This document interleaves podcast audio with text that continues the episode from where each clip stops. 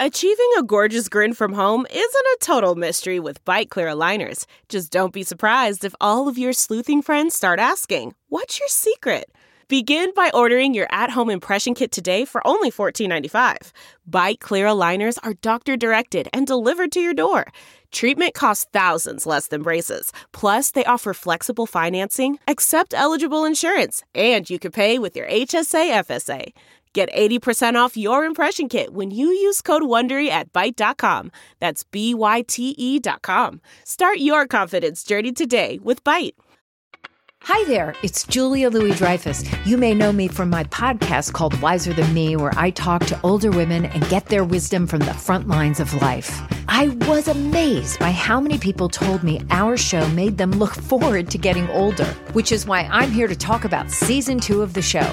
Sally Field, Billie Jean King, Beverly Johnson, Ina Garten, Bonnie Raitt, just to name a few. All hail old women. Wiser Than Me season two is out now from Lemonada Media. That's not just the sound of that first sip of Morning Joe. It's the sound of someone shopping for a car on Carvana from the comfort of home. That's a good blend. It's time to take it easy, like answering some easy questions to get pre qualified for a car in minutes. Talk about starting the morning right. Just like customizing your terms so your car fits your budget. Mm-mm-mm. Visit Carvana.com or download the app to experience car shopping the way it should be convenient, comfortable. Ah. What's up, everybody? Welcome to another episode of True Crime and Cocktails Unsolved Mysteries Edition. I am Lauren Ash, and I could not be more excited that you're here going on this journey with us this evening.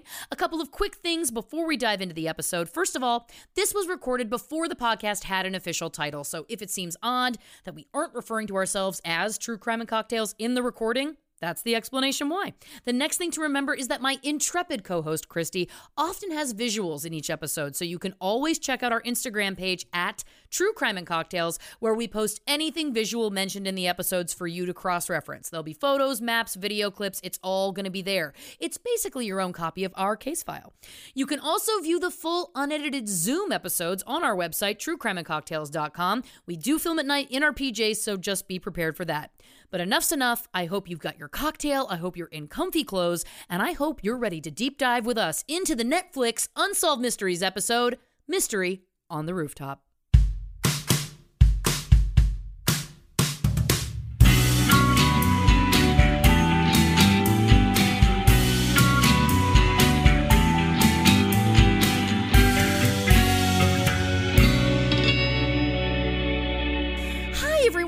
For joining us. How are yous? We hope you're well. My name is Lauren Ash, and as always, I am joined by my co-hostess with the mostest, Christy Oxborough. How you doing? I'm great. I was running behind, so I I drank very quickly just to like get get to a place where I need to be. And then I've got like my cocktail and then a cocktail in the wings. So uh I'm currently feeling very great and ready to go. you I'm so happy. I don't know if you hear this now. For for all the listeners, I want you to know I am currently my house. It's nighttime. We record this at night. It's a slumber party. We're glad you're here.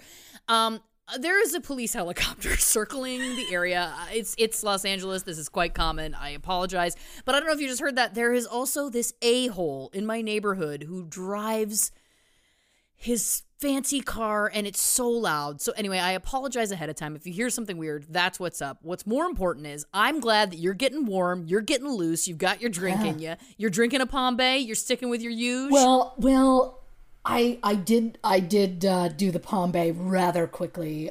I think the kids call it shotgunning, right? yes, uh-huh. Yeah, okay. Yep. mhm. The kids. How The old kids. am I? I am elderly.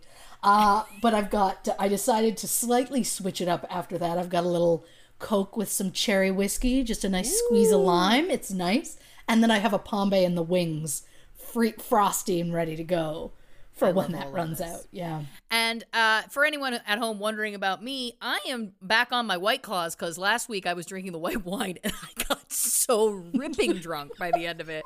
I think I drank like almost like a almost two bottles. I think by the end. Uh, and I was hung over the next day. So I've switched back to the White Claw, which feels a little bit easier to manage. But I've switched to a watermelon. Now, normally I'm, I'm on the black cherry, but I've discovered the watermelon and they are delicious. Uh, but what's good news is, is that I got the ice bucket. it's nice and full. So we're we're ready to go. And I want to also make it clear White Claw, Palm Bay, Coke, Cherry Whiskey, everything you've heard does not sponsor this podcast. But if they would like to, we are open to it. Christy will wear a hat with your product name on it. So spread the word, everybody. If there's a major corporation looking for um, a true crime podcast to put their put their stamp on, we're your girls, you know? I will even find ways to drop it into conversation. like it'll be like, oh, you know what's ref- ref- more refreshing than justice? Coca Cola. you know, like I'm ready to go. That's grass of it. grassroots viral marketing. You know what I mean? Yeah, That's yeah, that's yeah. saying like, look, I'm not even posting about it. I'm putting it into my everyday conversation, and that is a gift. Yeah. That is a gift. And, And I mean, saying- I'll, I'll tweet about it. I don't have followers. I'll tweet about it if I need listen. to. Absolutely. It doesn't matter who needs followers. They're overrated. I'm kidding. Please follow us because we're very grateful for your love. Oh, gosh, I early I was doing my makeup prep and I was like, I shouldn't drink one already and I shotgunned one of these and so I'm feeling a little warm, you know what I mean? We are related. we are. Now, I would be remiss if I didn't mention, for those of you visually watching this, uh, you've already noticed, for those who are just listening, since last we saw each other, you've cut your hair. I thank you for noticing. Of I course. Did. Um, I just I I understand that you're supposed to do it like every once in a while for the sake of like the ends and stuff, but Sure. I'm sorry to all the hairdressers. This is going to be the worst thing they've ever heard and this is about murder today.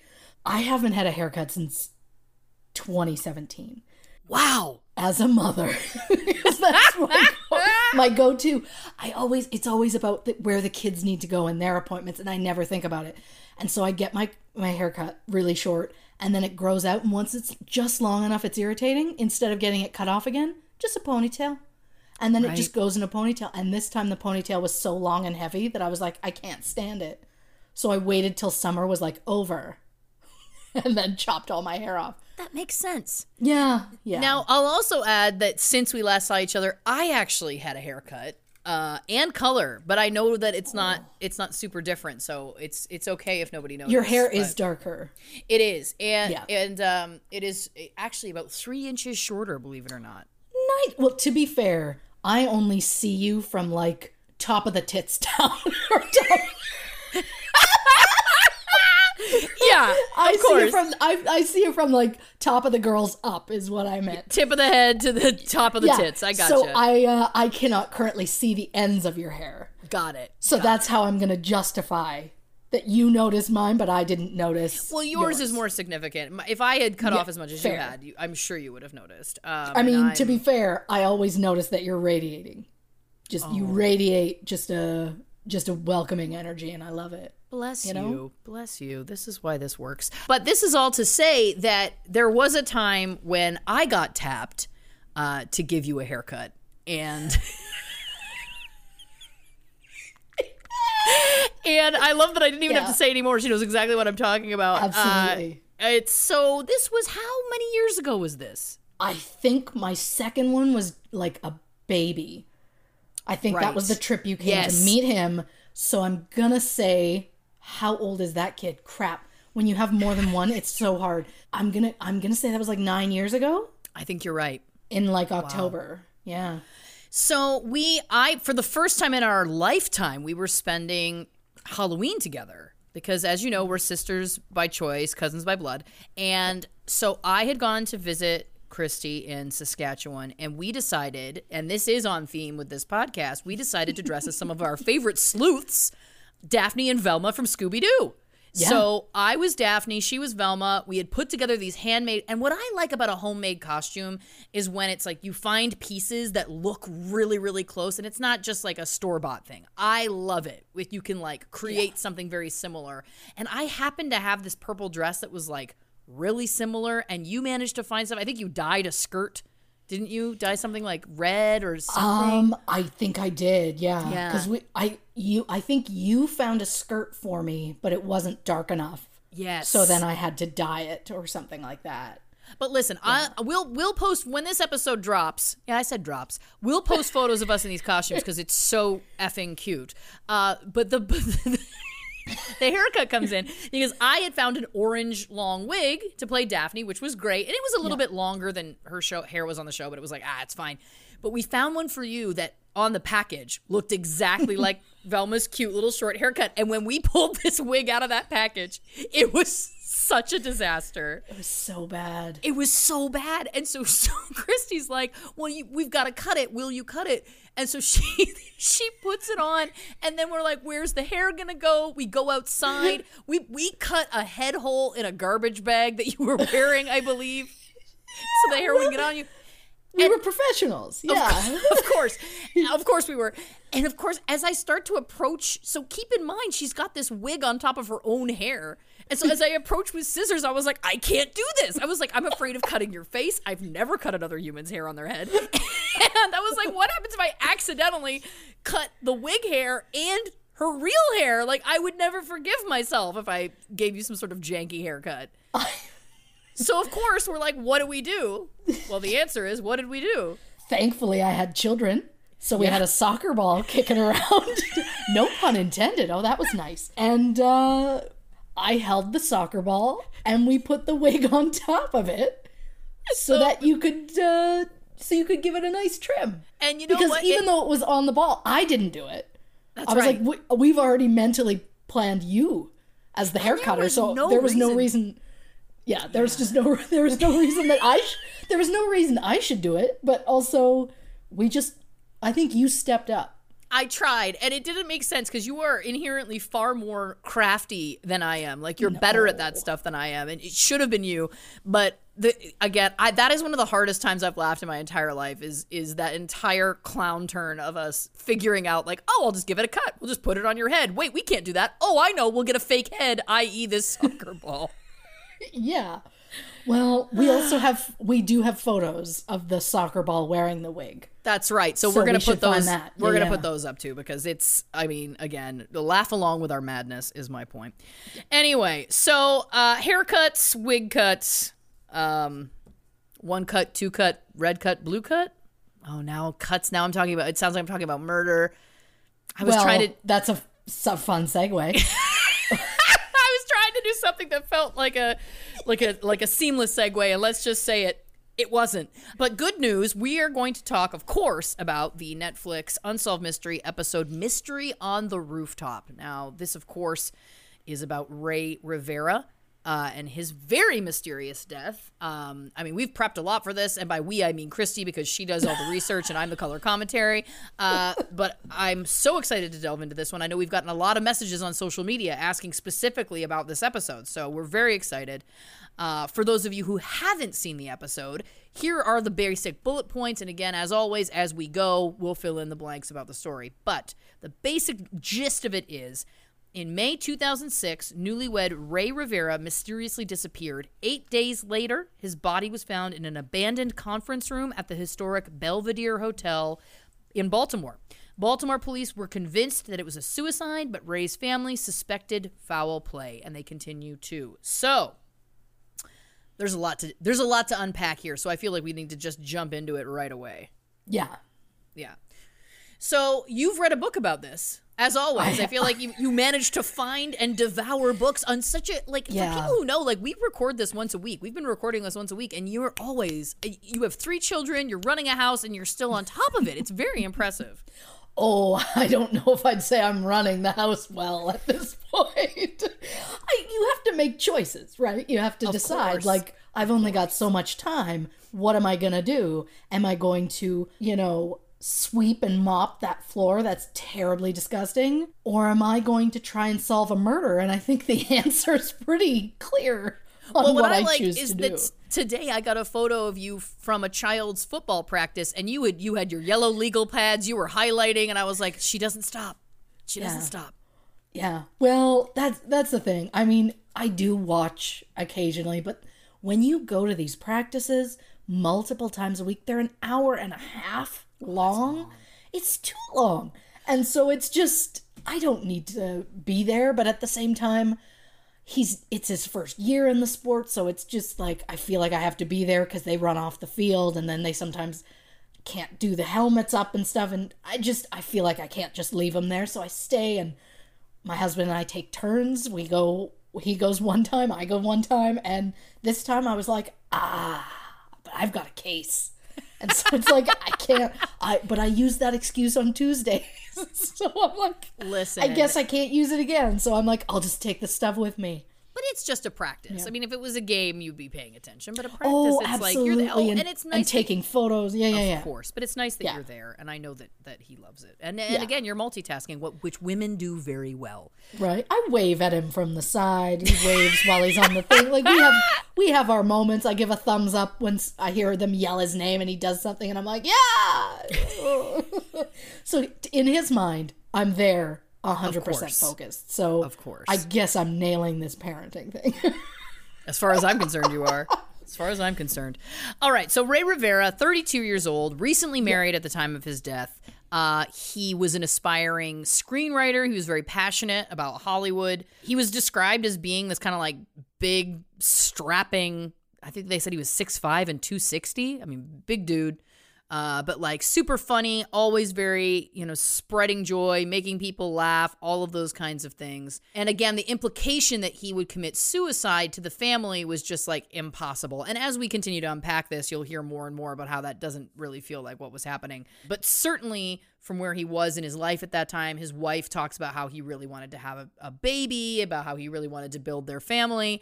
And that's not usually somebody who is you know struggling with depression or wanting to to take their life um i mean again i'm speaking generally but it did feel like it didn't add up that this was a suicide right. I mean, they it didn't mention it on the show, but they had put the house up for sale because they were planning on moving back to California to start a family. So they like they like had the plan and they were like, "Here we go, let's do this." And uh, yeah, I mean, he was family oriented, so he was great friends with his siblings. So of course he wanted to have children, and I mean, he also apparently coached water polo at a naval academy.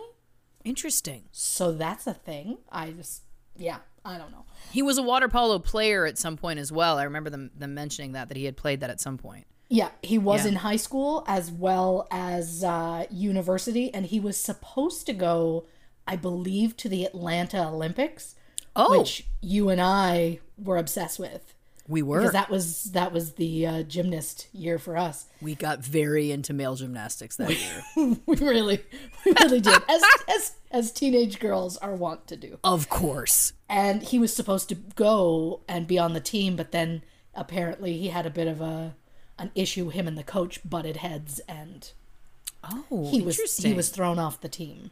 oh So apparently he's a bit he had he had some fiery moments, but Sure. that was like the most I could find that was like a anything negative. Like everybody was like he was creative, he was outgoing, he was friendly, he was just always just like such a happy, great guy. And so it's weird that this kind of seems like it came out of nowhere right kind Right. of thing. Well, it also should be mentioned that he was best friends with this gentleman, Porter Stansberry, which I also read his first name is actually Frank. Did you see that? Uh when I did a background check, yeah. who, am I talking to? Of course. But I love that this guy is so pretentious that he's like, I won't go by Frank. I'll go by Porter Stansberry. Um, give me a break. But this was one of Ray's best friends. They were best friends, I believe, since high school, correct? Yes. He was also on the water polo team.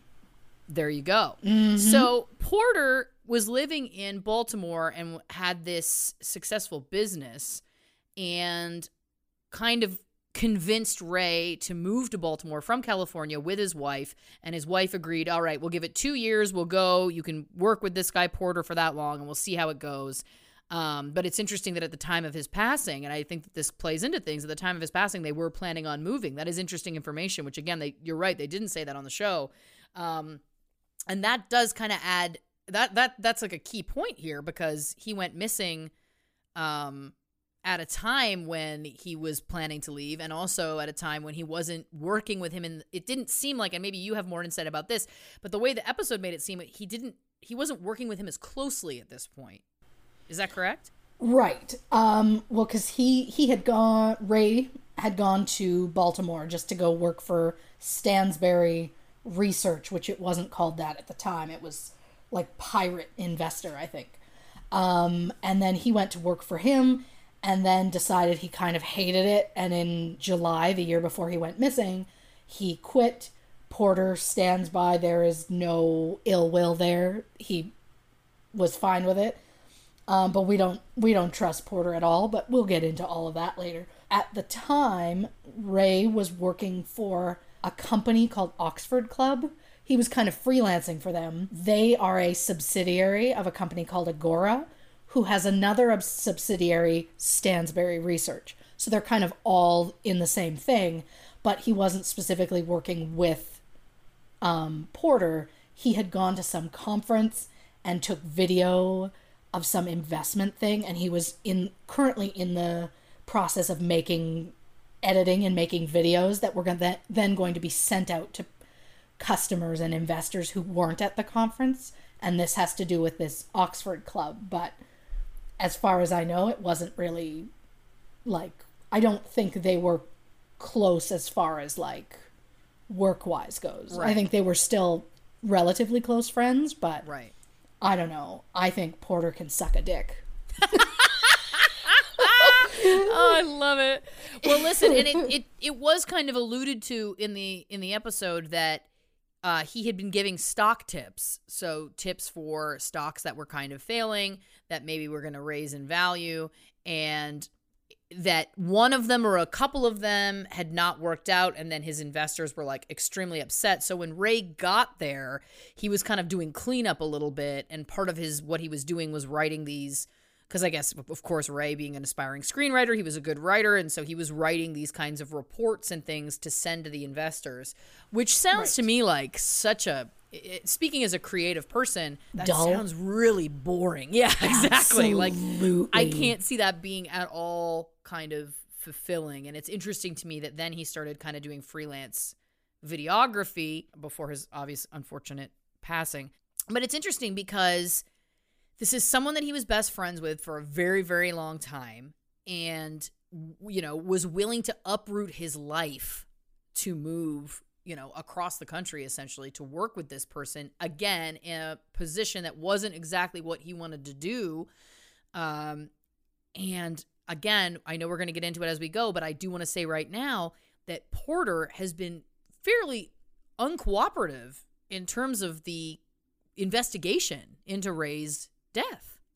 Right? Yeah. He he lawyered up hours after the body was found, which again we'll get into. Um, but also there was a couple details that I picked up on too. Like it was like when Ray first went missing, it was like, well, Porter was nice enough to offer up a thousand dollar reward for anybody, any information leading to his whereabouts. And you know what? I, I started screaming at the television. I was like, are you kidding me? This guy who owns a financial business and all these subsidiaries mm-hmm. and whatever is, a, oh, a thousand dollars. Don't get me wrong thousand dollars is a good chunk of money. I'm not sure turning my no- nose up at it, but to to to, to take your turn of phrase, I'll say this: as a friend, I, yeah. if you went yeah. missing, yeah, do you th- the reward a thousand dollars get real. I'm sure that that guy was worth a lot more money than I am, and I would be putting up a ton more money than that. Like, to me, that was just like, I don't know why that stuck out to me so hard, but I was like, that's just abnormal. Like, even 5,000 right. would feel like something. But if it were me, I'd be like, 25,000. Like, no questions asked. Like, I, and that's a huge chunk of money for me. But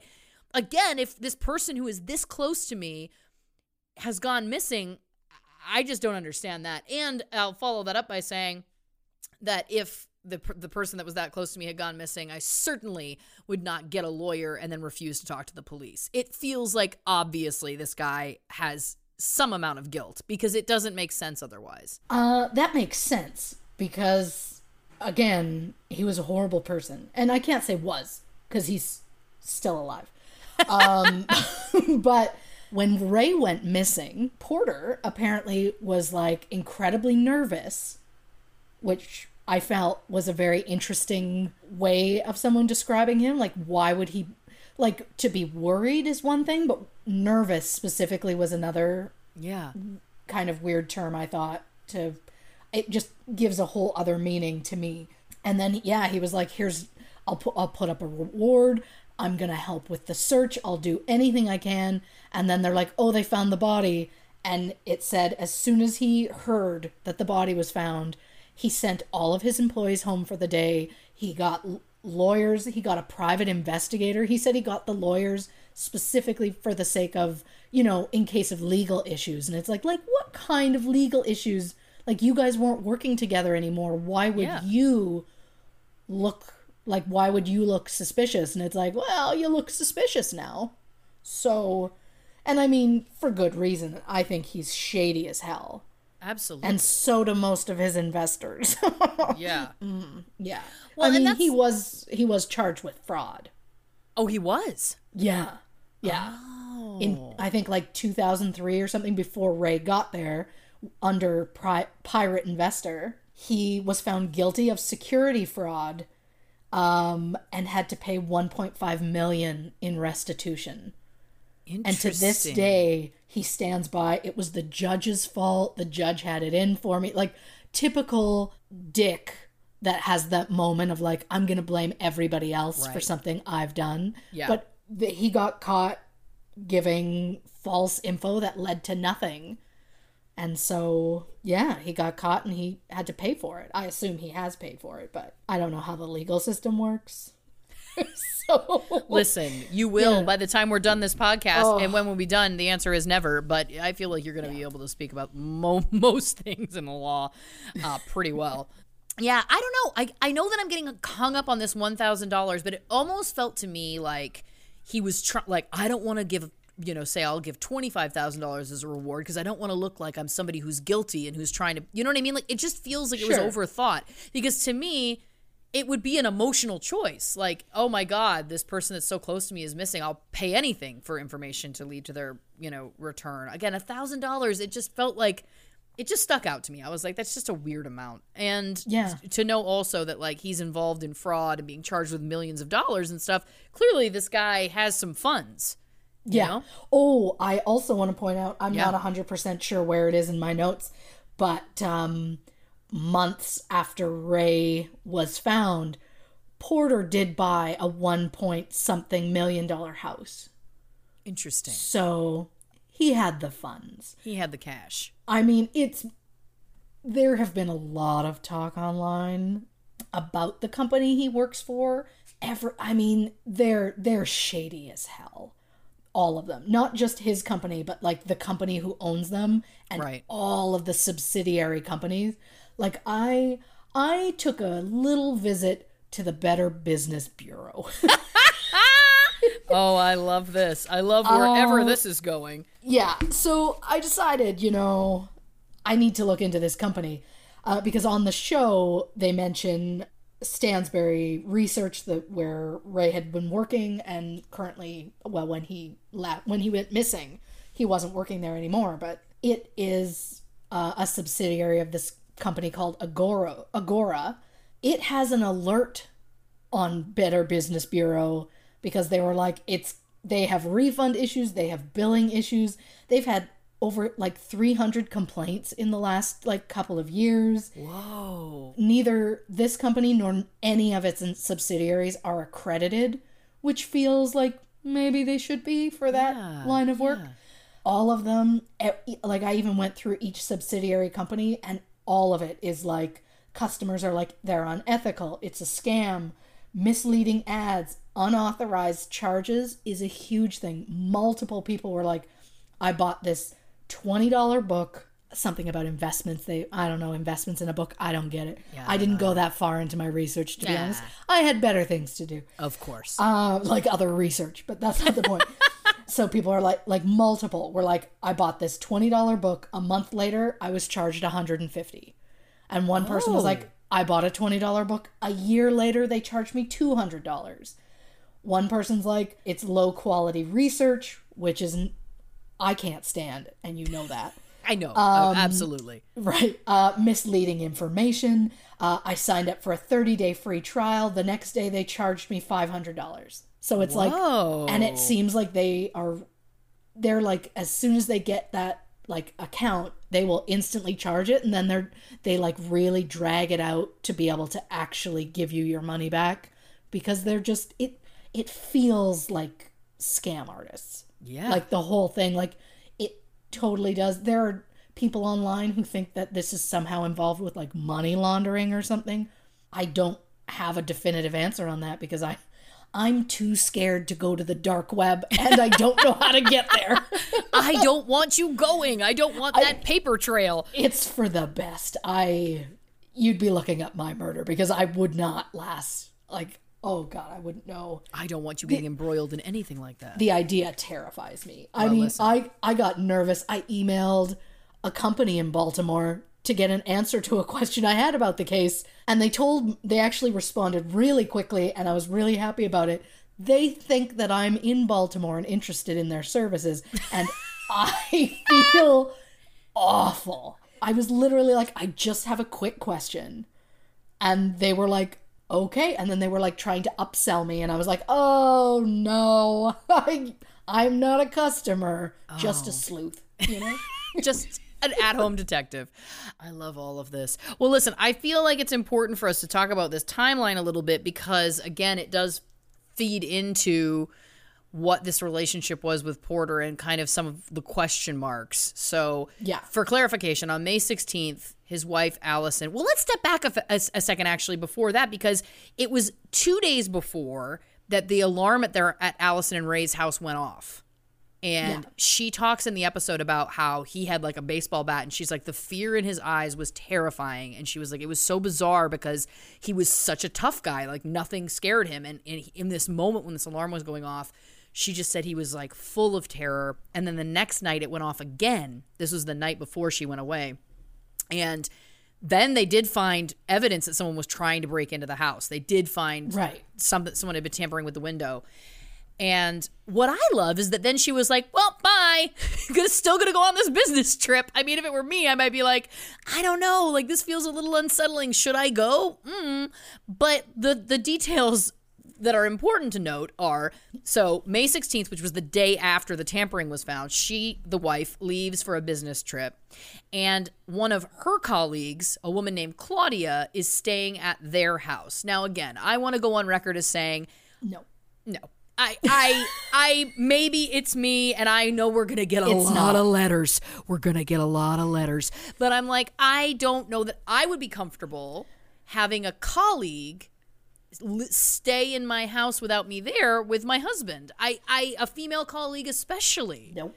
It just feels weird. If it was like a family member or a close friend, that's one thing, but eh, I don't know. Anyway, because of course this Claudia character ends up being the last person known to see Rey alive. And Yeah. what she has described is that 5:30 on May 16th, which was the day Allison left, the wife. I don't know why I keep saying the wife. I just want people to remember that's who they, that's what this name is.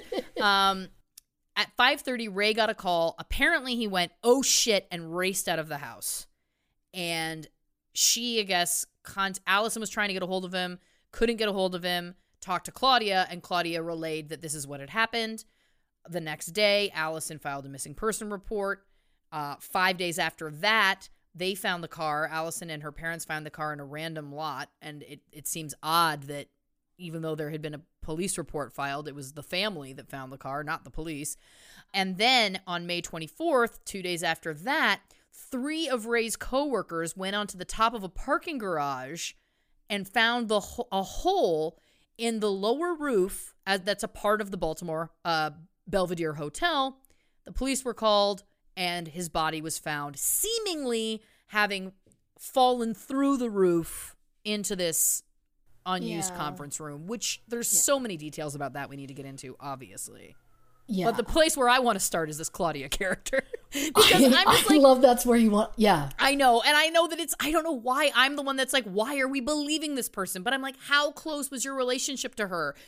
And isn't it convenient that we're just trusting that she's the the one who is, you know, giving this information correctly? I mean, again, I probably I guess that's probably a complete red herring that I should not be getting hung up on, but it just is so interesting to me that it was somebody who was so superfluous to their family who was the last person to see him alive and i guess we're just trusting that what she's saying is true Look, I told you earlier be suspicious of everyone.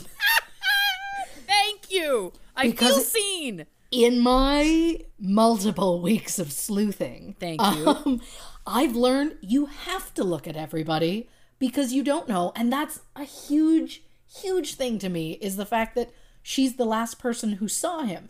I'm also going to point out so, this book that I read, this will relate to Claudia. Yeah. So I read this book.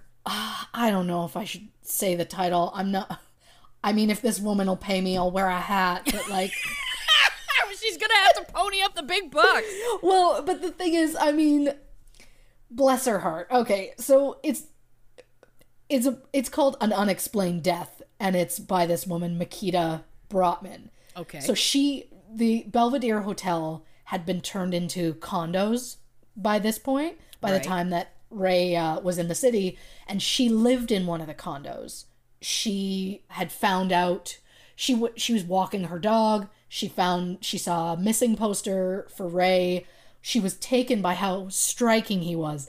That is something I'd like to talk about as well. Is her book is like the whole point of her book was like it mostly focused on Rey, but then also talked about all the other deaths that have happened at the Belvedere. Because Oh. apparently, from my research, hotel deaths are huge. like apparently, like a ton of people are like, I want to die, gonna go to a hotel, and it's just it's- Wow. yeah, insane. And so it's about different deaths from like I'm like the last like hundred and some years, whatever. Right. I tried to like skip over those other ones because I really I just want to focus on the Rey stuff. Right. Uh, and she also wanted to focus on Rey because she just anytime she mentioned him was like he was just so handsome and what an attractive man. And okay, yes, but at the same time, oh Mikita, you're thirsty, you know, like she, she just like you can mention it a few times. Sure that's Sure. fine. Every time his he's brought up she's like ah so hot. And it's like she has only ever seen photos. Like she's never seen him in person. But just but again i mean i feel the same way about keanu reeves and i've never seen him in person Yeah. I guess So- you just debunked yourself there. yeah i guess so it's just it just it just felt like the wrong time Sure. and mention that he's attractive sure it's obvious to anybody who has eyes it just feel like the amount of times she brought it up was, was it was unsettling Right. Salacious. Sure. right yeah uh so the reason i was hesitant to bring her up she gets a couple of things wrong in the book Right. like she says that he left the house at 4 p.m and it's like well the police report says more like 5.30ish so Right. no. And like she had contact with Allison, the wife. Like they spoke, they actually met in person uh, because Allison was too scared to communicate via email or over the phone because she doesn't trust anything. Because, of course, I'm sure this has done something to her trust of anything in the world. Sure. I mean, some of the things that this woman has said in the book, I have found another source that backs it up. So most of it seems legit. She says that Claudia said that Rey left after 4, which we know it's more closer to like 5:30. Yeah. Says oh shit, which I loved. Uh just because the show refused to say shit. Do they not swear on the show? Probably not. Uh, either way. He runs out the back door as if he's late for something, then he comes back a couple of minutes later and then leaves again. Oh. So I find it interesting that Claudia is saying he came back. And my question is did she see him? Or did she just hear the door open and then the door closed again and she was just like, oh, it's Rey. Oh, and there he goes again. Did she actually see him? Or was somebody else in the house? Is Great my question. question. So there is that. I also like that I have her Claudia in my notes as house guest with like quotations around it because I don't I don't like how it smells. You know? I just I it's don't just- either. It's just it's also it's just so weird to me. Like was she in town on business? Was she in town just to like get away from it all? What like why was she there and why was she staying there when Allison, wasn't there? You'd think even Claudia wouldn't be comfortable with that. I wouldn't. I wouldn't be comfortable. Like I'm I- just gonna stay in this house alone with your husband while you're away. It's just uh, It's Yeah. weird. It's weird. Yeah. And they Uh, Claudia also says that the uh, house alarm went off at 3 a.m. the night she was staying there. That when Rey was missing. Interesting. My question now is, well, she's not going to probably have the alarm code. Right. Rey's not there to get it. So did she call Allison in the middle of the night? Because Allison didn't say she's she said she called her at 5 a.m. to be like, Rey's still not home. But she didn't say she called me at 3 a.m. to get the code because the alarm went off. How does that I assume the company calls the house wherever the alarm is going off.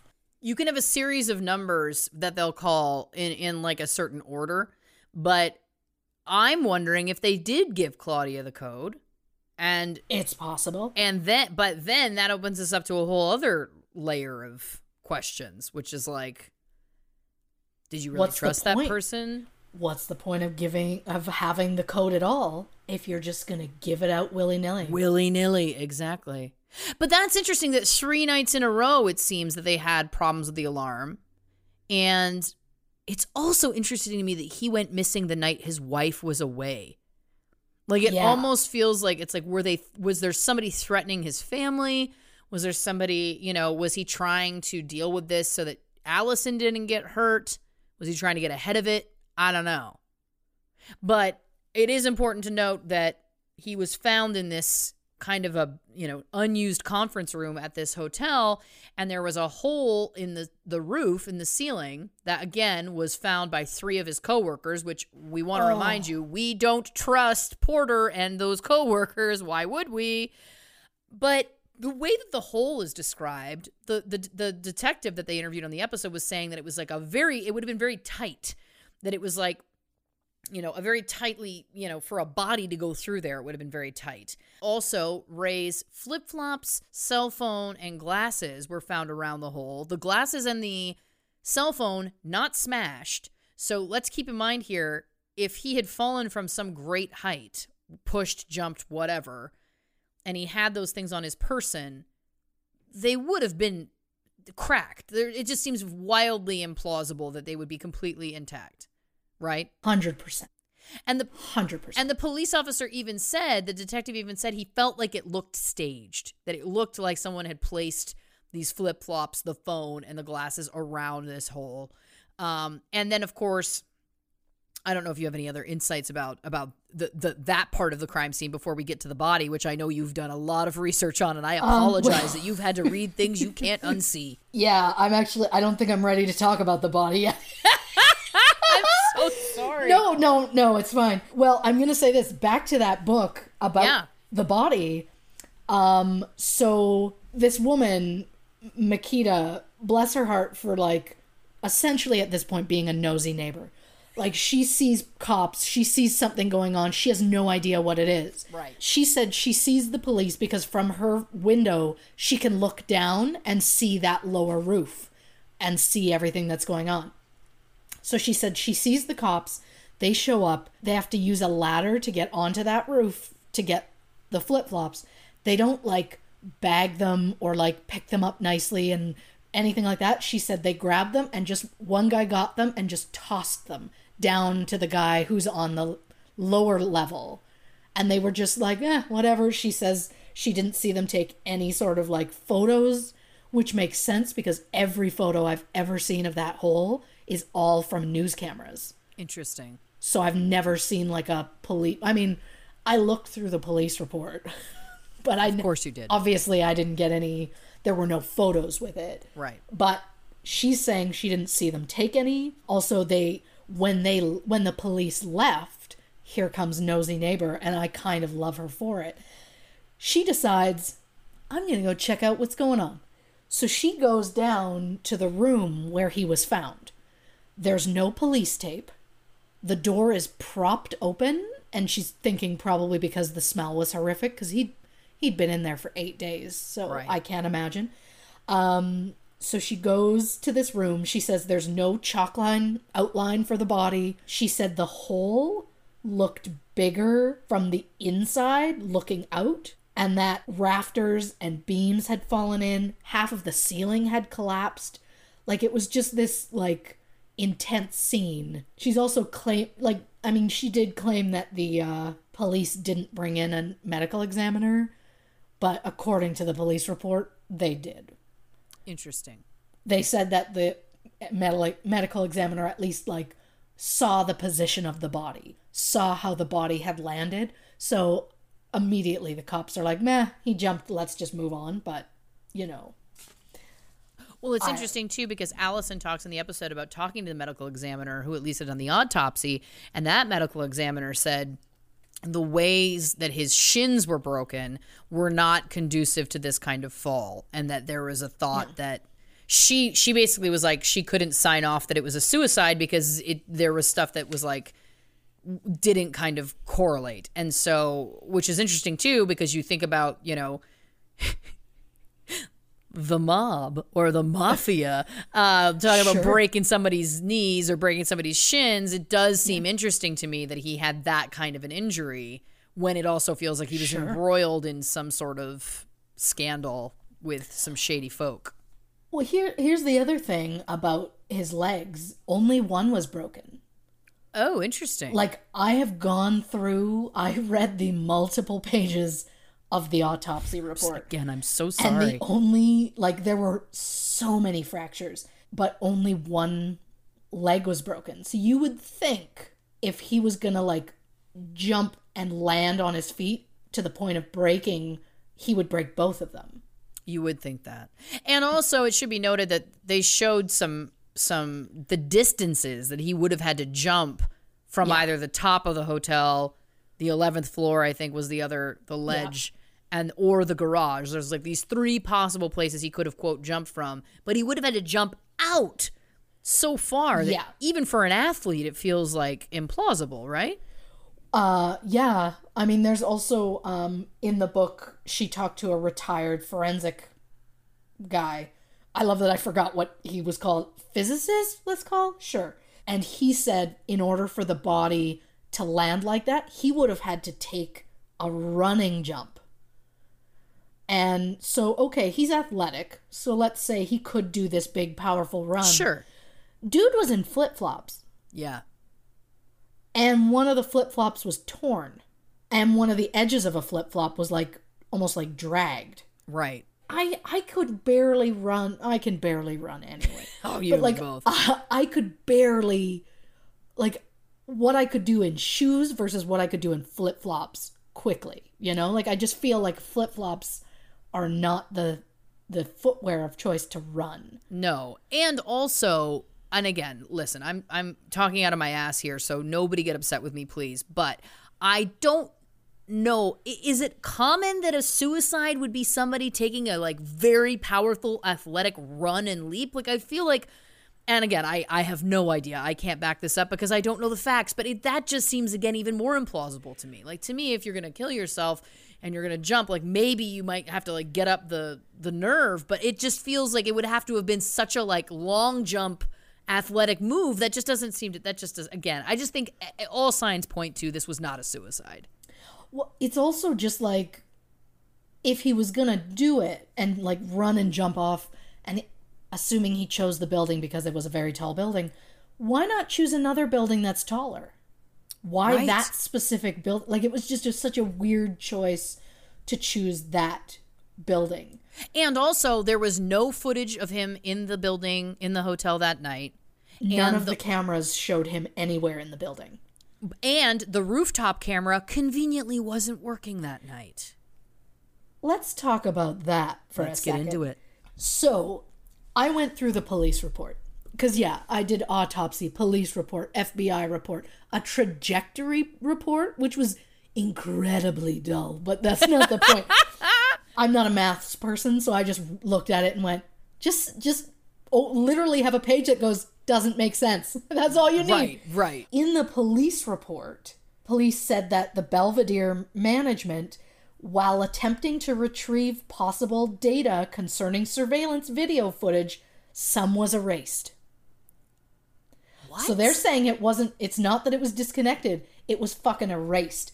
They took the hard drive to an, to analyze it, but they said that the footage goes from like the day before and skips a day and the next day, like the day, the night that Rey would have was potentially in and around there, anywhere near the rooftop, they said that footage is just gone. Wow. So I find that interesting. I also Yeah. Don't believe he did jump because also if if somebody was to delete that footage and why would you delete it if it was a suicide? Like the body's there.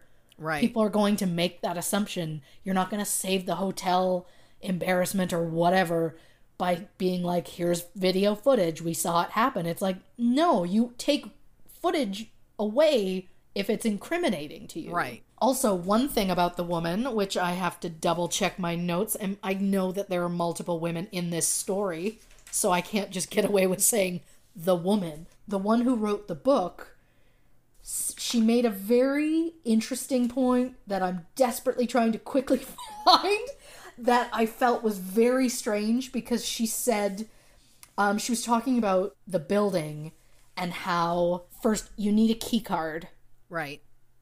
To get in the elevator.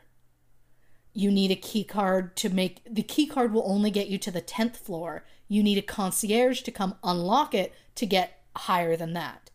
Most of the doors to get to the roof are like hard to find. They're like staff only or no entry. But then she turns around and is like, sometimes that stuff's just unlocked. It's fine. It he could probably get access if he really, really wanted. But the thing that kind of really caught me off guard is she said that up above, um, when the guys came to see when the the friends, these coworkers who found his body or who found the hole, they didn't actually see the body Right. she said when they looked up so then she saw them like looking around and looking up so she goes out when they're gone to co- go and see what they saw. And when she looked up there was a chair on the roof that was like dangling slightly like hanging off in a weird way from like one of its legs. She then later on is like i just d- determined that the the chair was meant nothing. Because she's like sometimes there's a there's a bar on the 13th floor called the 13th floor in the hotel. And she said sometimes the bartenders of that oh, place will go to the roof to go and smoke. And she assumed that the chair was one of theirs that they'd knocked over. And i'm like or if you've ever seen a movie maybe he was in the chair and they like pushed him. Or they like somebody tried to threaten him or just tried to scare him and ended up like he backed up and the chair went and he went over and then they just like tried to hide the body. Right. Like there is somebody online who I'm going to shout out. I don't know this person, but I loved their theory. Oh, so great. Yeah. So this person on Reddit, uh, their name is Quartz Lizard. I don't know who you are, but I like how you think. So they, because I don't know, they pointed out that there aren't cameras in and around the room where Rey was found. So they're thinking, what if somebody got into the room before he died, used some sort of tools to create the hole in the roof? Maybe the hole was already partially started because it was a room they didn't ever use from like water damage, whatever. Maybe the hole had started and they came in, they took this roof, made the hole, go up to the top floor, whatever, kill him in some way, shove his body off, and then go back in the room, go through the hole yourself, and like pull him down to make it look like that's where he landed. I still can't get past the fact that everybody's like, oh, well, he was, he came down off that building so fast, he just went right through that ceiling. And it's like, okay. Eh, like, that seems weird to me. It seems That- weird to me too. Like, it just, it, the, also the whole placement is crazy because Yeah. it's just not anywhere near, anywhere close to where you would jump.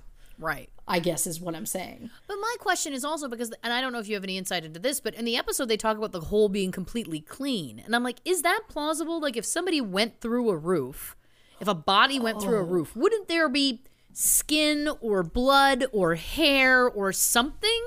I thought the same thing, and from I have only found one person online who asked about that too, and I was like, yes, that's what I want to know. Yeah. Like there should be, uh, like him, which is the nicest way I can think to put it, around all of that like metal that he just tore through. Yeah. and there should also be like in like all of the cuts on his body, there should be like debris from this roof that he just went through. Right. And the person online was just like, Is this a thing? Why is nobody talking about this? And somebody else is like, As far as I can figure, because he was there for so many days, any evidence they would have found would have been like nothing and wouldn't have.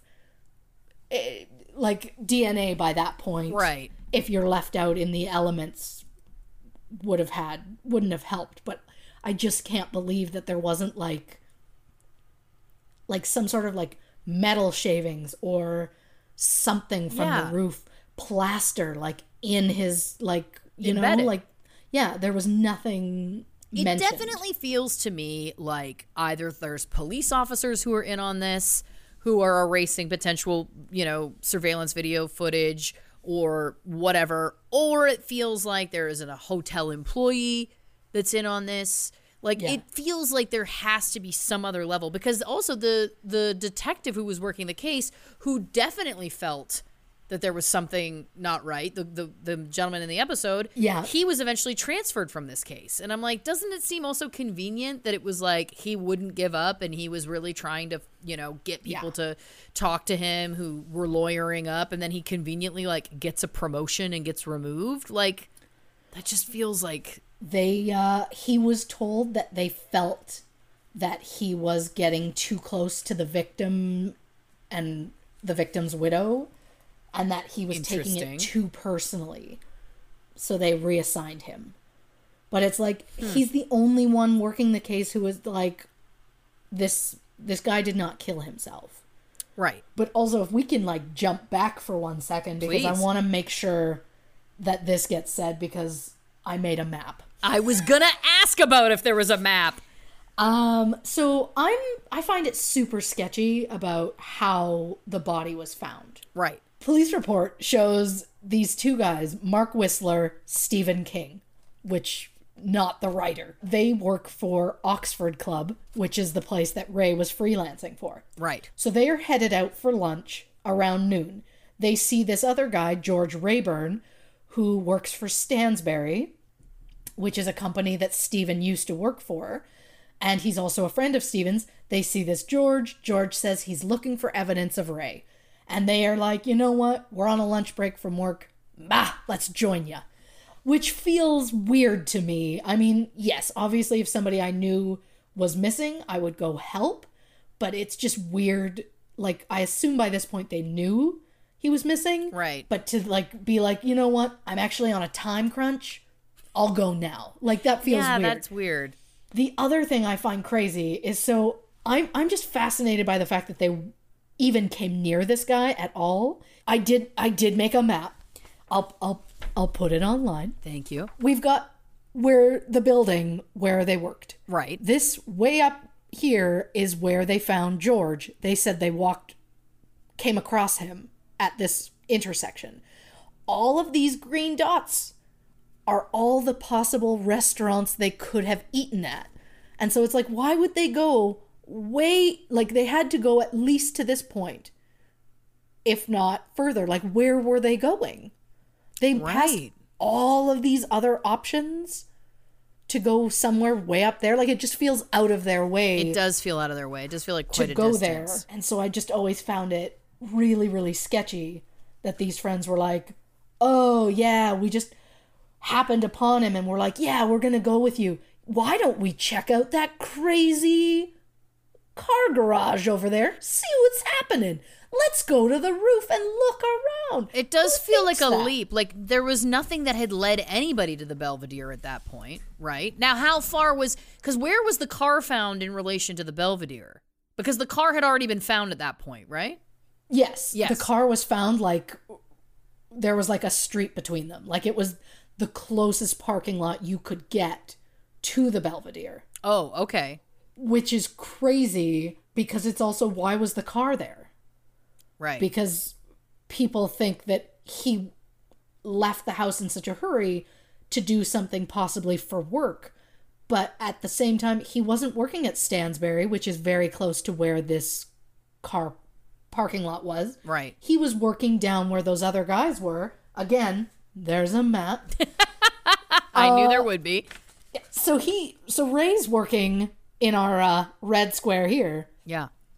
All of the blue spots that I've got are all of the parking lots he could have parked in to go to work. Which are very close. The car is found way up here. Oh. This is the Belvedere, and this is Stansberry Research. Yes, I ran out of room on the page, so I had to d- physically draw it in. but yeah, it's like the I mean the parking lot is right there from the Belvedere, but there's also a parking garage like right here, but they didn't go to that one. They specifically went to the one where he was found, but if he's going to go here, he's not parking way up here to go to work right. So he would seems have parked in any of these spots. So he, you park in that parking lot if you want to go to either the Stansberry Research Building or the Belvedere. Right. That's So- it. That's feels like that it had to be one of those two places that he went to. It still feels like a leap to me that even though they knew the car was found there, that they- would be like searching specifically overlooking the Belvedere. Like, I don't know. That just feels like so odd to me. I don't know if somebody went missing, I'd be like, let's go look, get on top of parking structures to look down on roofs. Like that. Yeah. Like, doesn't that feel odd? It's so weird to be like he's not anywhere. You know what? Let's check a roof. Like it just Yeah. feels like a such a random choice. And it should be noted too, because I don't know if we really stressed this when we talked about it before, but the phone call that Claudia allegedly overheard. Um, Right. He got this phone call at 5:30 the night that he went missing, where he said, "Oh shit," and then he left. So the idea was, oh, he got called into work to do something. But what you've just shown us on that map is that if he was going to work, which was the Oxford Club at the time, it makes Yeah. absolutely no sense that he would have parked where he was. It feels like the only place that makes sense that he would have been going would have been Stansberry, because again, Yes. we know that also he had made a phone call to Porter a couple of days before he went missing, correct? Right. And on that Yes. phone call he said to him, "I finally figured it out. There was a there was a voicemail." Right? Right. Yeah. Him and Allison Rey and Allison were leaving church because they were very religious. They were leaving church. He made a phone call when they were getting home. This was all based on what Allison said. And he said, I finally figured it out. And then it was like, call me back. And Allison had no idea who he called. Porter later admitted it was him who received the voicemail, but he claims he has no idea what Rey was talking about. But again, I mean, Right. Porter is just not cooperative. He talked with police, but then he refused to answer any questions relating to Rey. I mean, that's weird. The phone call that came in, the show uh, said that the phone call came specifically from Stansberry Research and that it was somebody from that building. Well, more in- looking into it further, it Right. didn't specifically say it came from Stansberry. It came from Agora, which was the parent company, because it goes through a main switchboard. So it could have been Stansberry. It could have been the Oxford Club where he worked, which is why people were thinking maybe he it was a work call. Right. It could have been any of those subsidiaries. It probably was Stansberry because I mean, what else could it have been to Right. get him to go to that specific parking lot? Porter claims it could not have been anybody from Stansberry because all of the employees who knew Rey were all on the East Coast at some place called St. Michael's at a company retreat, which I find so fucking convenient. Yeah. That the day that Rey goes missing, suddenly all these people who knew him are, you know, oh, away at a retreat. wild. That The feels completely like a, a, a built up alibi. Yeah. And when now when he says like East Coast, my brain is like they took a plane, they were hours away, they weren't. It according to Google Maps, it's an hour 25 drive. Like it's about like 80 miles away from Baltimore where they went to this place. Right. So I'm thinking, okay, so Porter could probably drive there, be at this retreat, and then take some time out and drive back. But it's like, well, he's not real. Like he's kind of a dick. So he's probably not just going to drive and he's going to want to go quicker. So then I was like, I wonder if you could get a helicopter there. So I looked into helicopter companies Of course you in the. Baltimore area. Of course you did. And I'm gonna I'm gonna give a shout out. No, they're not gonna hear this, but I just I wanna I wanna do the advertising for them. If you're in the Baltimore area and you have any helicopter needs whatsoever, check out Charm City Helicopters. Quick customer service, just pleasant overall. Just uh, if you're going up in the air, give them a check. I wish I'd re- I wish I'd reversed that. Uh, the point is, they were lovely, and I feel bad because they truly believe that I was an, a possible customer. Because I literally I, I found this company and I emailed them and I was just like, quick question: How long does it take to f- fly from? Because I mean, it's close enough. There's no flights. You Right. can't uh, get an actual plane. Right. So I'm like, how how what's the time frame to go from Baltimore to this place? And they were like, oh yeah, 30 minutes. Whoa. Also, I'm not suggesting he got this company to uh, ferry him back and forth. I was just looking for an approximate time because Porter, it's already been said, not here, but like in things about Porter, that he has access to a private helicopter. When Rey got married in Puerto Rico, R- Porter arrived on a fucking private helicopter. Of course he did. Of course he did. And so it's like, so he has access. So just to So- clarify, because this Yes. is, I think this is extremely important, and this is nothing that the episode really talked about. The call that Rey got to leave the house at 5:30 the night that he left, it came from somewhere in the Agora family of subsidiary companies. It was we're thinking it could have been the Oxford Club where he was freelancing for at the time, or Stansberry. What you're saying is Rey has said it can't have been anybody. Sorry, not Rey. Porter is saying it can't have been anybody at Stansberry because we were all at this corporate retreat on the East Coast. But what you're telling me is they could have all gone on this retreat. Porter could have helicoptered back in a half an hour, made that phone call, and then got back out of Dodge. I mean, round trip an hour, that's nothing. He could have easily Oh. been in and out of this quote retreat, right? He he he was having a nap. He went to have a shower, Right. and change. He went to go deal with some business calls in his room. They don't know. Like he could have easily come back, And made calls to lure him out of the house or whatever. I'm not. I don't think that Porter actually like physically harmed Rey. right. because Porter is the type I love that I say that as though I know him, but Porter Porter feels like he's the type that just won't get his hands dirty and he's going to pay Right. other people. And fine, do what you will, but uh I just to be like, "Oh, well, we couldn't have done it. We were way on the East Coast." Well, they weren't that far away.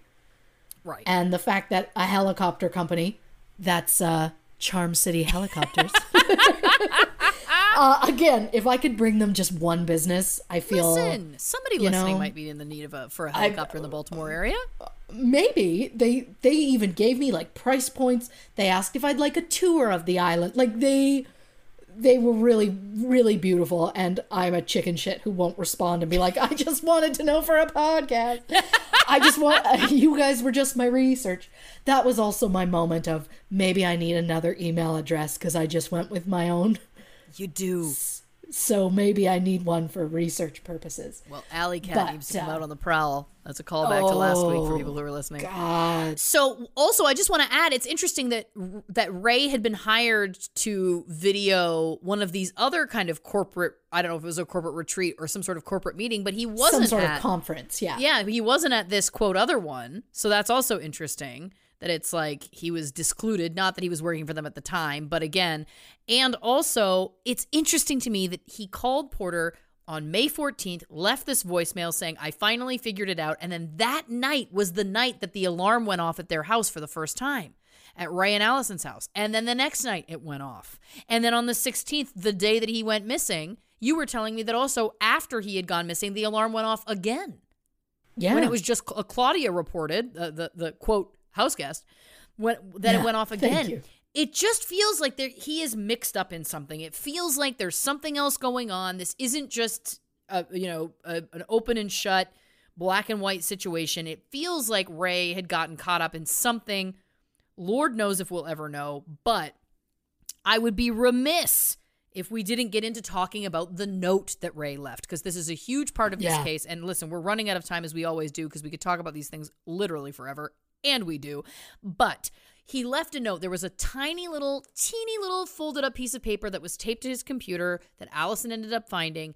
And it was a very tiny printout of this kind of, I don't even know what you'd call it, like some sort of, I guess, letter is the only way to put it but in which there was a lot of very kind of mysterious things, things that didn't make sense, things that seemed a little off. For me, the thing that stuck out was he listed a list of movies that really impacted him and when on the episode they kind of like panned by very high on the list was the movie The Family Man which I believe is the movie starring Nicolas Cage and I was like the fact that that would be in like your top 3 as the movie the movies that most impacted your life seemed odd to me Have you seen it? not since the theater I don't think I well, first of all, I love that commitment Thank of seeing it at the theater. Here's the thing: it is Christmas related. I watch it every year. Right. Oh, okay. Yeah, yeah, yeah. I mean, is it the greatest thing I've ever seen? No. Is it like peak Cage? No. Is it is it a lot of things? No. It has Jeremy Piven, and before Jeremy Piven full proved what an ass he is, I was slightly smitten.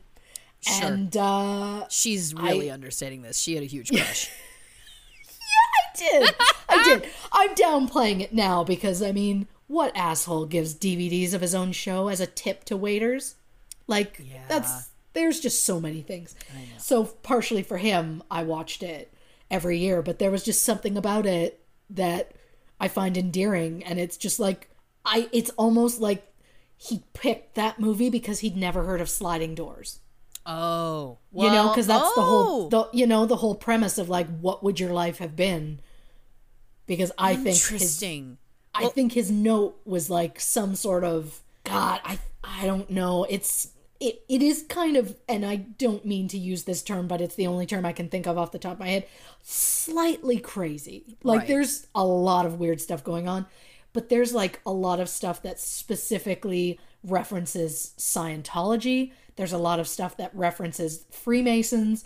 And according to Ray, he said to somebody that uh, he believed the Church of Scientology ran the West Coast film industry and that the Freemasons ran the East Coast film industry.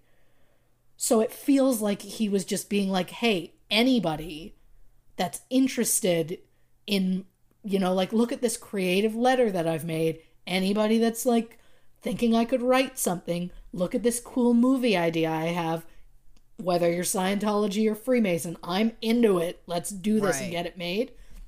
It just seemed like he was trying to find an in through like Freemasons because I mean the day he went missing he apparently went to a free like to a um lodge to talk to the somebody at the Freemasons about like joining up. And I mean we could talk forever about I did a lot of research into the Freemasons and like it takes so much to get in and I was just so gonna many say, I don't think you can just sign up. no, you have to like you petition a local lodge saying that you want to come in, then the lodge has to vote and then you have to go through 3 degrees is what they call it. And the here's here's a fun fact, Please. learning experience for everybody listening. Yes. Uh, it was a learning experience for me. The uh, there's three degrees that you go through. Um, the final stage, uh, it's a to becoming a full fledged Mason. Uh, the ceremony involves like intense questioning, and that's where the expression "giving someone the third degree" comes from. Oh wow. So interesting. you learn something Thank you. you know, I do what I can. But I mean, he read, he was reading a Freemason book the weekend before he went missing. The day he went missing, he bought the book Freemason for Dummies, which is so endearing because that is so something I would do. like, I'm interested in something, I should get the for Dummies version. Like, if there's a lawyer for dummies, I need that because I just need brief You law. do. You just, I just do. need just brief law experience. It's tough to say if the note was him like going cr- crazy or not, or was he having some sort of psychotic break or something. I'm not 100% sure. Or was he just cryptically trying to give clues to something, which unfortunately he was too cryptic about? Well, I like there's stuff in there like he mentions houses in several different like countries. Like he says Thailand and Argentina and all of these things. Well, there are Agora company. Like Agora has places in all of those countries. The guy who owns and started Agora has houses in some of those countries. Like every everything he mentions seems to have a purpose. Right. We just don't know what that purpose is and I truly think it was like a he found something out about this company. I think maybe when he was filming stuff, he maybe caught something on camera. Right. And was like, there's something weird. I'm going to look into it. And then he figured it out and he told Porter. And Porter is like, fuck, we can't have him know. It, it has to be something big enough that he would be like a liability Right. to have. But I mean, also another thing, I watched a news report Yeah. from like decade ago about this and it said that the family states that Rey's computer was left on because he left in such a hurry and on his computer was a document open that talked about greed. Interesting. So to me that immediately comes back to like these investment guys who are well known for like fucking over investors. They've defrauded people. People are like, this is just a scam. They're all after money. Right. And they're buying like million dollar houses and all of this shit. So it just feels like there's got to be something that he figured out that he wasn't supposed to. Right. And maybe, who knows, maybe they threatened his wife or something. Maybe they were like, by the way, if you don't come here, like we're, we've got, we have your wife. And he was like, oh shit. And quickly left right. thinking he was gonna like who knows what it he left in a hurry so somebody lured him out and i think porter had something to do with luring him out Right. but again i have also stated negative things about porter because i just don't seem to like him and i know you're supposed to be neutral when you like Sure. when, when you uh investigate things but i can't help myself he's racist Oh. uh he's homophobic oh dear. he's uh like he's a lot of things he commented on uh, a podcast somebody had him on. I'm not sure why. But he was he thinks it's quote fucking bullshit that you can't use the n word or i'm just going to say it because i don't even want to say the word or the f word. Obviously not the f word i use all the time. I'm talking The derogatory gay thank you connotation. Yes, he thinks it's bullshit. He's not the least bit bigoted, so he should be able to use this word. Oh my he knew he knew quote an Asian kid in high school that all the kids called him N-word and he thought it was hysterical and they just called him N-word.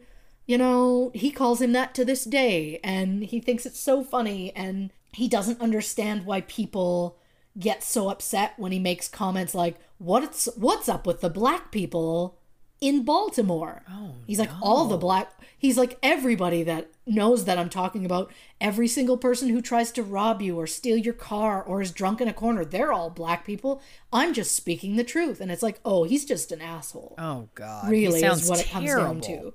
Oh, absolutely. And he's like, I I should be able to use the F word. I have gay friends. All of this kind of stuff. It's like, well, that doesn't really mean that you can say that. No. And then he was like, you know what? Let's have a conversation about the weird world that is homosexual pro athletes. And it's like, where is that What? conversation going? It's weird. Like, the fact that he even thinks, like, can't just think of pro athletes as like an over encompassing group. Like, he has Yeah. to think of them whether they're straight or not. Again, this guy is just a full asshole. And I mean, Rey goes missing. And he's like, I'll do what I can to help. And then Rey's found, and he's like, I'm out. I know. It just Like feels like that's also weird. Well, you were also telling me before that he didn't attend Rey's memorial or funeral. He hasn't talked to Yeah. Allison, of course, Rey's widow, since June of that year. I mean, Yeah. not that any of this proves guilt, but it certainly paints a picture of somebody who is unfeeling, feels like he doesn't, you know, have the same kind of moral center that a lot of people do. And I think that that's definitely important to note. Also, there was something you had shared with me too that apparently he claimed that Allison had said something to him about Rey's mental state, but she now says that she never said that. She doesn't recall having that conversation with him. So it really feels like Porter is trying to paint a picture that that kind of continues this suicide narrative, which I think we've just I think anybody who's watched any Yeah. of this or listened to any of this knows that it's like it, this just was not a suicide. It just is not. It, nothing Yeah. adds up to that. I mean, I get the note has a certain level of like slight psychosis to it. Sure. Um, they sent it to the FBI to have them look at it. Right. Now, there there's a brief moment in the show where they show a picture of the envelope that they sent to the FBI and on the outside of the envelope it says contains various papers and a check. Because with the note there was a second copy of the note, but it was like there was extra stuff added in and then there was also a blank check from a company Rey had just started, which was a new production company. That he started That had- himself. Yes, Interesting. that he had started just like, I think within months of him disappearing. Oh. And like the check, they didn't show the check on the show. They did show the check on the uh, news report that I watched on YouTube from the grainy report from like 2010. I love it. and uh, you can see clearly in the corner it's got the name of his company and it says Rey Rivera underneath it. What was the name of the company? Uh, Ceiba C E I B A Productions. Interesting. Apparently, it's like a a Puerto Rican tree Oh. or okay. something like that, or something to do with trees or something. Or Right. I don't really know. Interesting. yeah. So they didn't. Okay. So there was also a blank check. That's interesting. Right? Yeah. Wow. Well, listen, there's so much more to talk about. Very quickly, I want to hit on one thing, and then we're going to get to our theories, and we're going to get out. Uh, but there was off. Allison talked about how Rey was deathly afraid of heights, but you found Yeah. something that proved that that was maybe not the, the case. I found somebody else did the dirty work on this. I Sure. don't know who that person is. I would, uh, you know, obviously shout them out if I could. Maybe, possibly, they work for Charm City Helicopters. it's my it's my new Doctor Charm Mitchell. City, if you're listening, send us a hat, will you? Oh my god! And I'm so sorry about the email. You were so lovely and so quick to respond. I love that. I feel as though I've done something terrible. I've You've done, nothing wrong. You've done I, I, wrong. I took five seconds of their time, and that makes me feel guilty. So somebody online found a copy of a newspaper from from the high school where Rey and Porter went, and so there's a picture. They've also circled it for us in advance. This is Rey sitting Oh, on wow. this roof, but I mean, yeah, he's on a roof, but at the same time, if they're all standing there, that means the roof isn't that high. right. So maybe his fear of heights is like extreme heights. But I don't, or maybe it's something that's grown over time. It's also just interesting that he was at that height and then he, you know, he was there's a photograph of him at a height and then he died potentially from a height. That just feels like it's Yeah. it's eerie for sure. And of course, as always, I feel worth noting. Now, before we go, I want to say my final theory and I'm going to say this and I I love where I'm going to start and I think you're going to love where I'm going to start. I recently we wa- Claudia? we, we what no, believe it or not, no. I'm about to say we watched. Oh my gosh, the the White Claws did flow uh tonight. No, I recently rewatched Weekend at Bernie's. Hear me out. Hear me out. Nice. So Yeah. I also Yeah. met Jonathan Silverman recently, and I'm not trying to name drop, but I literally was like, Oh. I was at a. It, this was earlier this year before COVID, where we could go to parties, and I made someone introduce me to him because I was like, I am such a fan Because of you Weekend have at to. Bernie's. I I watched Weekend at. Bernie's so many times when I was a kid. Anyway, but but it actually made me think of Rey Rivera, and I'll tell you why. He so the two main characters in Weekend at Bernie's, they they're these low level, you know, workers at this company, and they find this insurance fraud has gone on in the company, and they Oh my take it to God. Bernie, their boss, and he's like, "Great job!" And then Bernie, of course, hires hitmen to kill them because they've figured out that Bernie was doing something illegal. They just they knew something was illegal was going on, but they didn't know who did it, and it was Oh Bernie who was doing it. Anyway, long story short, then the hitmen are like, no, we're going to kill Bernie instead. It's a whole other thing. But it did make me think, is that what's going on? Again, two days before he went missing, he left Rey, or he Rey left Porter this message saying, I finally figured it out. Is it that he figured out there was something going on in the company that was illegal or wrong or whatever? And then the truth was that Porter was involved within it. And then Porter was like, oh shit, I have to stop Rey because he has the potential to have this thing come crumbling down on me. That's my Right. final theory. Again, I know it's vague because there's so much about this case that's so mysterious, but that's what I think. What about you? First of all, I hate that I did not come up with a theory that references an 80s movie. um, also, when it came to Weekend at Bernie's, I was Andrew McCarthy all the way. Oh, see, this I is why this been- works. We always pick the I know. other. We always do. I was I've been obsessed with Andrew McCarthy. I mean, he of course is mannequin and course. that is my like one of my most favorite things in the world. Oh god, just thinking of his face. So, my thought, so everybody the police obviously were like suicide. The medical examiner was like, nah, undetermined. Everybody that is associated with Agora, which is like Porter and the guy who is the head of Agora, who's Bill Bonner, they all, and then there's a friend who I haven't mentioned, but he's an asshat too, named Brad. They all are just like pushing the narrative that it was a, a suicide because I mean everybody is like like Porter is like uh oh the reason I've never commented about Rey's death publicly first and foremost is because I never thought there was any mystery about why or how he died. That's all there is about why or how he died. Nothing but a mystery. Yeah. So it's like, how could you fucking say there's no mystery? It's like, there's nothing but mystery. And then uh, we were all sad and shocked by the fact that Rey killed himself. But once we saw all the facts and his financial pressures, it wasn't much of a mystery. Well, let me tell you this financially, he had a chunk of debt. Yes, I will say that. $70,000 of the debt that he had, he apparently had about 90,000 debt. 70,000 of that was supposed to be paid back to him by this company, the Ox Oxford Club. Fuck, Oxford I love Club, that. I've yeah. already- Thank you. It was supposed to be paid back after he returned this project he was working on for them, and all the expenses he had incurred getting this video, oh. they were going to pay him back for all of this. So there's no way he would have been like, "Oh my god, I'm this far in debt.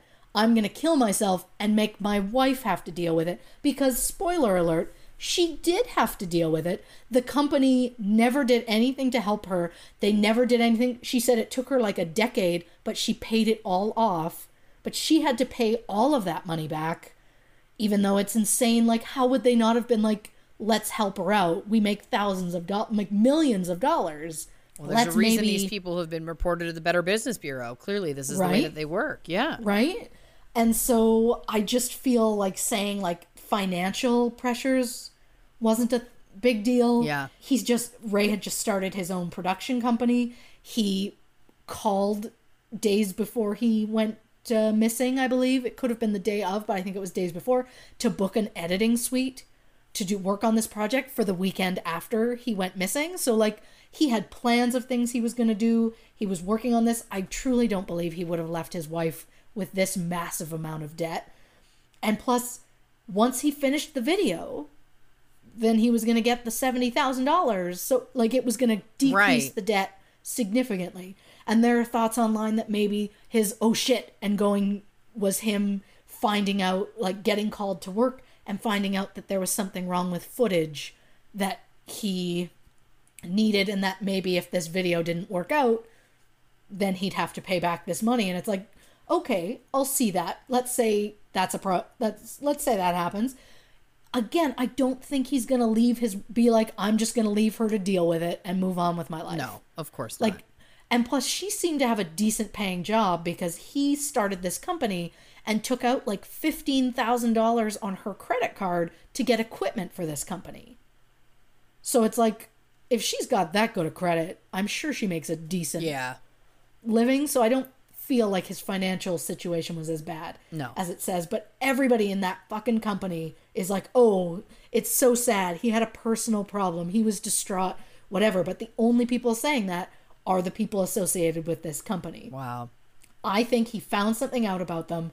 I don't know what it is, but he figured it out and it was going to cause a lot of problems for them possibly like who knows if it was like jail time Sure. or maybe losing their company entirely, losing money. Rich dudes like that, and I have no experience whatsoever.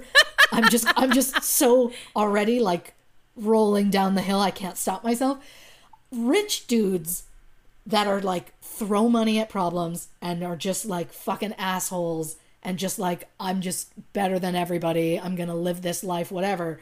They will stop at nothing to keep their money. Like they're not like if there's a threat to their Totally. financials, they're going to do whatever it takes and you can't tell me that that bastard who has already proven multiple times he is not a nice person, you can't tell me he's not going to be involved in some way to be like you he it could have been as simple as the only thing he did was I'll make a call, I'll get back, I'll make a call so that it doesn't show on my personal line. Right. It'll be it'll be it was through the switchboard. They won't know it was me. I'll make the call, and that's why he was like as soon as as soon as the body was found, it was like no, we're we're going to put a gag order on everybody. Nobody can talk because he doesn't want every single person to admit it wasn't them to narrow down to prove Right. oh it was actually Porter. I think Porter called lured him out somehow. I don't know what he did.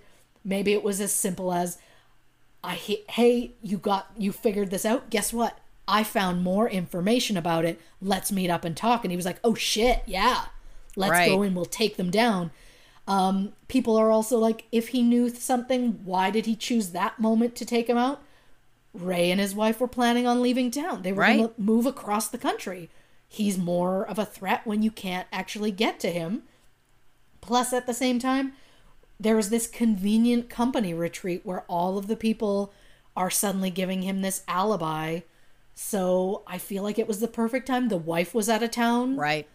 Maybe they didn't know Claudia was there. Maybe Claudia was part of it. I don't know. We just don't. We don't know. We don't know about Claudia.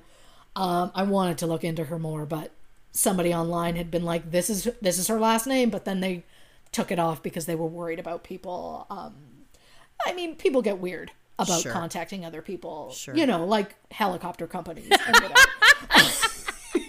Look, to be fair, that's a public place, exactly. You did nothing wrong. Now and listen. they were so friendly at Charm City Helicopters. Charm City helicopters.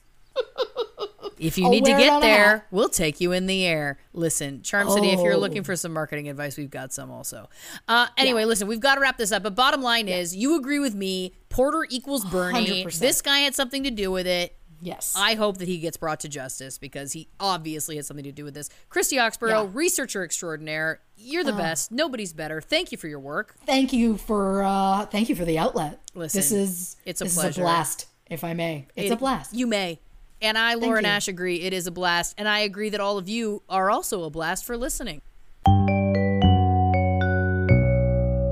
Thank you so much for listening to this episode of True Crime and Cocktails Unsolved Mysteries Edition. We hope you enjoyed the show. If you have a theory about this or any of the other Unsolved Mysteries cases, email us theories at truecrimeandcocktails.com. We're going to read our favorite fan theories in an upcoming episode, so if you want a chance at getting one of yours included, make sure to send it to us. Also, why not give us a follow on Instagram and Facebook at True Crime and Cocktails and on Twitter at Not Detectives? And listen, I know this is going to sound like a cliche, but if you like the show, give us a nice rating, leave a nice comment. I know it may not feel like it makes that big a difference, but it actually really does, and we could not appreciate your support more. Thank you so very much for going on this journey with us. We hope you're excited about next week's True Crime Slumber Party when we discuss Berkshire's UFO.